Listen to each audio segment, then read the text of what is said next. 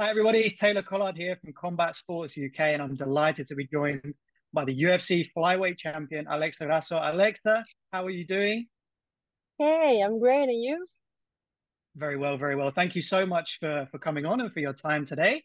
I'd like to jump in straight with the first fight. Um, how's it been? How, how's life been since since the fight, since you won the title in that dramatic fashion with the with the late submission in round four?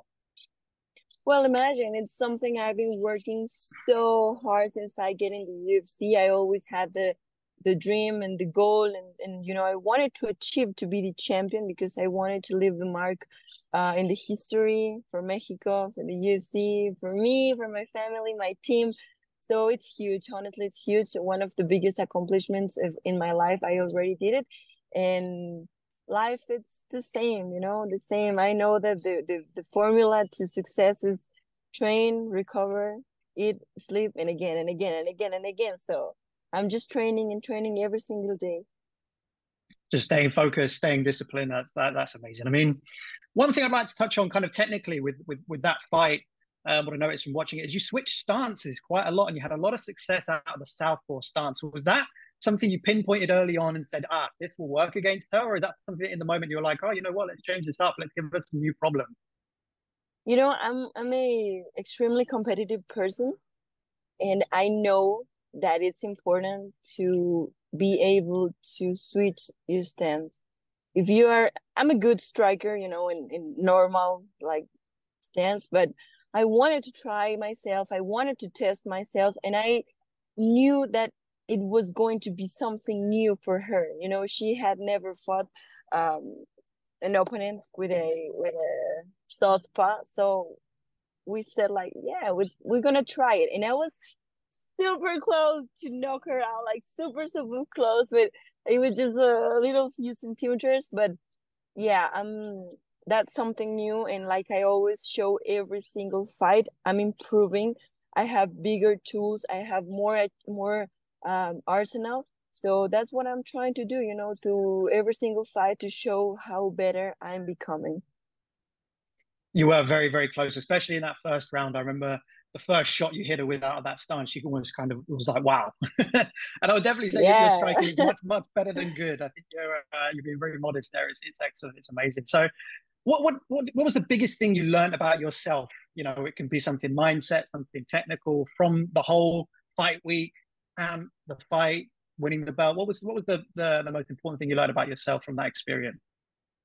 Well, the biggest learn about myself is that um, you know, with discipline and with a strong mind, you can achieve anything. Like truly, you can achieve anything. I since I've moved to 125, since my first fight, I always had the the goal in Valentina. You know, she was the champion at that moment, and since I've moved, I said I have to do it perfect now in this new weight class. It's a new way for me, so I'm I'm gonna do it. So every single fight, I was, you know, always uh, with the goal of I'm going to be the champion, I'm going to be the champion, and I'm going to be the champion. I'm going to be improving. First fight, I achieved the takedown. Second fight, I achieved you know control time and a lot of uh, submission attempts. So it was amazing. So every single fight, I was improving, improving, improving since I got to the belt, and right now, just um, I just learned that I can be better and stronger and faster and a lot, lot, lot better every single fight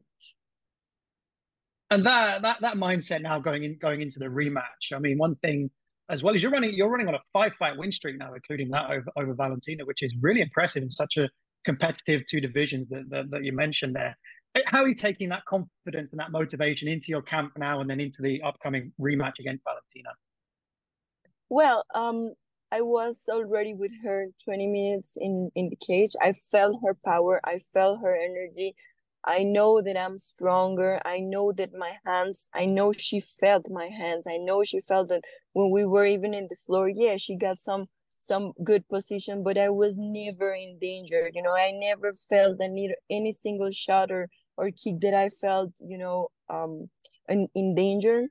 Never. So this second fight is gonna be a lot better than the first one.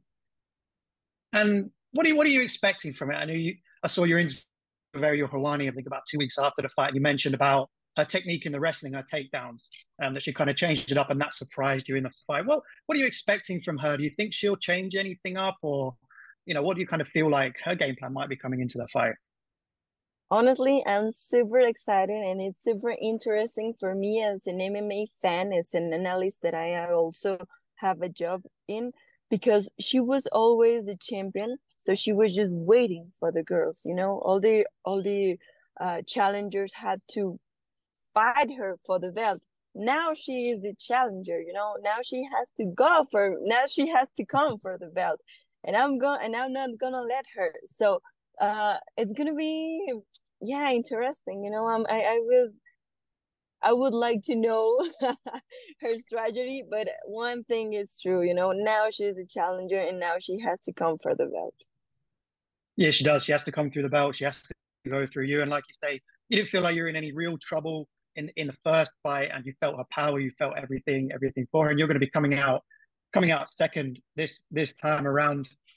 How are you kind of approaching it from a mindset point of view? You mentioned that you're obviously the, the champion now, and that people are chasing you. Has that changed your mindset kind of going into the fight, or are you still very much disciplined mindset? Let's go. No, a lot more discipline. You know, I I want to keep my belt. I truly want to have a, a, a lot of defenses of my belt and and like I said, I want to show every single fight that I'm improving, that I'm getting better, that I'm uh yeah, being a dominant dominant champion. That's what I uh I'm working for. So this is gonna be the first defense and, and I hope the first of many. I hope so as well. And you're you're fighting on Mexican Independence Day, which is a hugely important time of the year for the for the whole country. And usually, you know, Julio Cesar Chavez fights on this day. Canelo Alvarez has history of fighting on this day. How does it feel to you to be able to add your name to that kind of plethora, that Hall of Fame level of, of Mexican fighters that fight on Mexican Independence Day? Well, uh, Mexico, Mexico is an amazing country. I'm truly happy to be uh, born here, to be raised here, trained here, hundred percent. Uh, I know that I had a lot of comments that no, you will never be a champion if you stay in Mexico, and no way. I, of course, I'm gonna be a champion. Living here, training here with my same team, the ones that I started the first day. So it's a big and huge accomplishment, accomplishment for me. So fighting Independence Day, uh, what a better day to show how to fight for your dreams and for everything you want to have a better life a better job you know to help your family your your teammates. Uh, it's amazing for me. It's huge and i'm super super thankful with the ufc for these opportunities. No incredible and it's amazing what they're doing for mexican mma with the with the performance institute and everything like that down there. So just just just to wrap up i prepared a little game um, a kind of this or that of some of some popular Mexican food. So if you just indulge me with this one. So first of all, which do you prefer, torta ahogada or enchilada? I think uh enchiladas. I think enchiladas are better for me. okay. Uh pozole or birria? Pozole, pozole. Birria pozole. is too it's uh too heavy. uh chilaquiles verdes or rojos? Red or green? You know, I love chilaquiles, like rojos, verdes. I don't care. Just I love chilaquiles. I could eat chilaquiles every single day. so good. They're, they're incredible. And finally, Chivas or Atlas? Uh, I think both teams are amazing. You know, both represent uh, Jalisco. So no, I can't choose one. You know, I have um here in athletics i have teammates from both teams so yeah i know how hard they work and you know both i, I i'm gonna choose both awesome fantastic so September 16th, the rematch versus Valentina Shevchenko. Alexa Grasso, thank you so much for your time. And on behalf of everyone at Combat Sports UK, we wish you the best of luck and happy birthday as well for, for next week. Uh, we wish you the best of luck September 16th. Thank you so much. Don't miss the fight. It's going to be huge. Thank you. Muchas gracias. Bye.